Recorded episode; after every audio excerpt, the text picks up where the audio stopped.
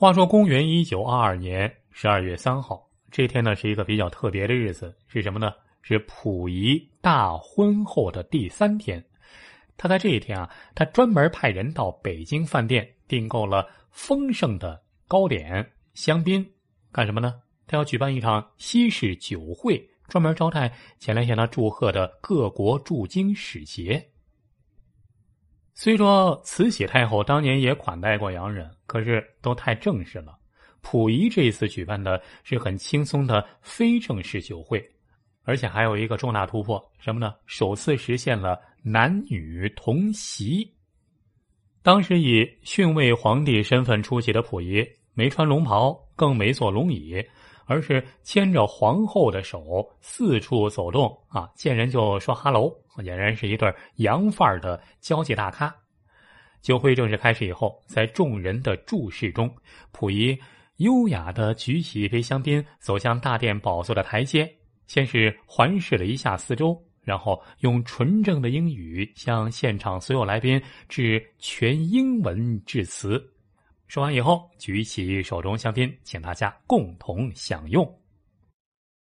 据有关资料记载，末代皇帝溥仪其实挺喜欢吃西餐的。这要说谁教会他吃西餐了呢？主要是两个人，一个是他的老师庄士敦，还有一个是一个女人伊丽莎白。庄士敦很多人都知道，其实他就是溥仪的英文老师。事实上，他对溥仪的影响啊。用溥仪自己的话来说，就是他教的不只是英文，或者说英文倒不重要，他更注意的是教我像个他所说的英国绅士那样。耳濡目染之下，这小皇帝溥仪就开始跟着庄士敦学穿西服，而且啊还很赶时髦，按照当时的风尚啊，在身上装了好多零碎像什么怀表啊、戒指、袖扣、领带儿，正儿八经的英国绅士啊，必须这东西都得齐全。当然了，不仅仅如此，连辫子都剪了，眼镜也配了。为了骑自行车，把宫里的门槛儿也给砍了，还在紫禁城里装了电话，居然还把胡适啊，著名的大学问家胡适，呃，一个电话给叫进皇宫，俩人一块聊聊天除此之外，更洋范儿的是，溥仪干脆还给自己起了一个英文名字，您猜叫什么？叫亨利，叫亨利。一段时间啊，这宫里经常能够听到这个亨利皇上，亨利皇上给他的伴读发号施令啊，威廉姆，赶快把我的 pencil 削好，放在 desk 上。这就叫他兄弟普杰啊，把我的这个铅笔削好，放在桌上。除了这个庄士敦，还有一个对他影响很大的人，谁呀？伊丽莎白。刚才说的这位伊丽莎白。有人说伊丽莎白。那不是英国女王吗？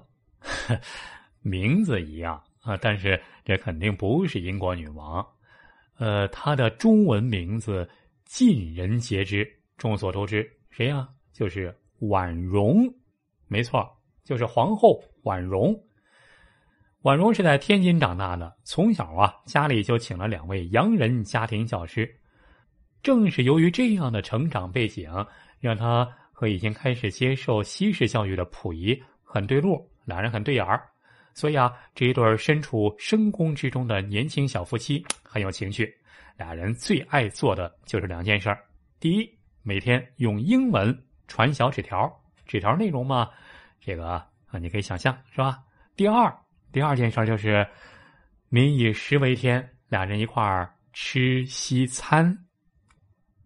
虽然在婚前。溥仪已经被他的师傅庄士敦已经进行西式教育了三年，但是溥仪头一回吃西餐还是婉容教他的。婚后不久啊，禁不住婉容再三怂恿，这溥仪决定正儿八经的吃一次洋饭，于是啊，就叫太监去使馆区的六国饭店打包了一大套带回宫里。但是当这一大桌一道赛一道怪模怪样的菜。真实的呈现在面前的时候，溥仪就有点晕了。这是什么东西？这个不认识，那个能吃吗？不知道该怎么下手。拿起筷子，小心翼翼的夹一筷子吧。哎，结果婉容在旁边笑话他：“吃西餐哪有拿筷子的？得拿刀叉。”就是从这个时候开始，溥仪喜欢上了西餐。过了没多久啊，就干脆在宫里成立了，呃，不是御膳房啊，与御膳房平级，还成立了一个翻菜房，主攻西餐，并且还配备了好几名西餐厨师。但是没过多久，溥仪总觉得这中国人做西餐怎么也比不上洋人，于是立即下旨让跟着庄士敦一块来中国的一个洋厨师进宫上任。在那段时间，为了配合洋厨师做西餐，溥仪的御膳房一次就增添了银制的刀叉各二十把、咖啡壶三把、银碗、银盘各二十件。后来啊，因为夏天溥仪喜欢吃冰淇淋，所以啊。呃，厨房里还专门准备两个冰淇淋桶，以备不时之需。再往后来，溥仪被冯玉祥的大兵给赶出紫禁城，他就去了天津。去了天津以后啊，哎，他发现比在紫禁城里面待着舒服多了，可以随便想去哪儿吃去哪儿吃。于是啊，在那段时间，溥仪是经常带着婉容去租界去干嘛呢？去下馆子，而且一般都是去吃西餐。真不知道满清的那些遗老遗少们看到他们的这位皇帝这么喜欢吃西餐，心里会怎么想？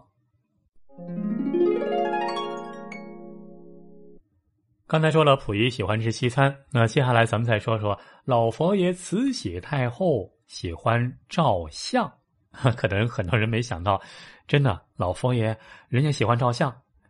其实啊，照相技术传入中国还是比较早的。公元一八四四年的时候啊，一个法国人就把照相术带到了中国。当时啊，他拍的第一张中国人的照片是当时的两广总督。一八六零年的时候，照相术开始进入清宫。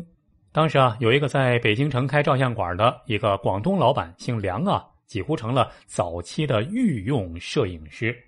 包括光绪皇帝的父亲，还有恭亲王奕欣，那时候啊，他们都是二三十岁的年轻人啊，特别喜欢接受新鲜事物，所以啊，根本也不相信什么照相会勾人魂魄的迷信说法，就特别喜欢照相。慈禧太后真正接触照相的时候啊，则要等到一九零三年了，这差不多过去五六十年了，那个时候啊，才是慈禧迷恋照相的开始。但是在一九零三年之前，慈禧也不是没有照过相。比如一九零二年一月的时候啊，慈禧回銮回到北京，从西安回到北京的时候，有外国摄像师从高处给慈禧俯拍了一张。当时啊，慈禧还扬头向摄像师微笑打招呼。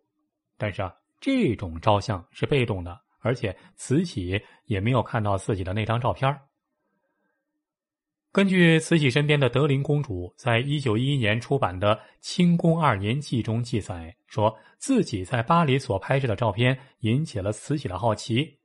慈禧对德龄说：“只要是新鲜的，我都愿意试试，尤其是这种外面人不会知道的事情。”你看，这个时候的慈禧呢，已经开始对洋人的洋玩意儿开始持开放态度了。后来啊，到了一九零三年，慈禧太后呢就叫德龄公主的哥哥。这年轻人喜欢照相啊，慈禧就看中他了，就让他经常进宫，当上了御用摄影师。当时有记载啊，慈禧取回照片，甚至对镜自照，互相比较，看是否一模一样。然后他要摄影师把每张照片再印十张，以备长期使用。此后，慈禧就随心所欲的拍了很多五花八门的照片，比如在西苑拍扮观音大士像，在海里船上拍化妆游乐图，在颐和园拍带雪景的纪念照。他要加印的照片数量也不断的增加了。在一九零三年清宫内务府档案资料中，也有关于慈禧照相的相关记载，上面说啊。七月十六日，海里照相，乘平船，不要篷。四格格扮善财童子，穿莲花衣；莲英扮韦陀，想着戴韦陀盔行头。三姑娘、五姑娘扮撑船仙女，戴瑜伽罩，穿素白蛇衣服，想带着行头，红绿亦可。船上船浆要两个。令花园预备带竹叶之竹竿十数根，于初八日要齐承揽。由此可见呢，照相这个时候对慈禧来说是一种非常大的仪式，绝对不能马虎。慈禧不仅欣赏自己的照片，还把它作为重要礼物送给外国元首，甚至被送到了世博会展览。这个时候的慈禧呢，已经是晚年了，只能借助照相消磨晚景。不知道他是否后悔？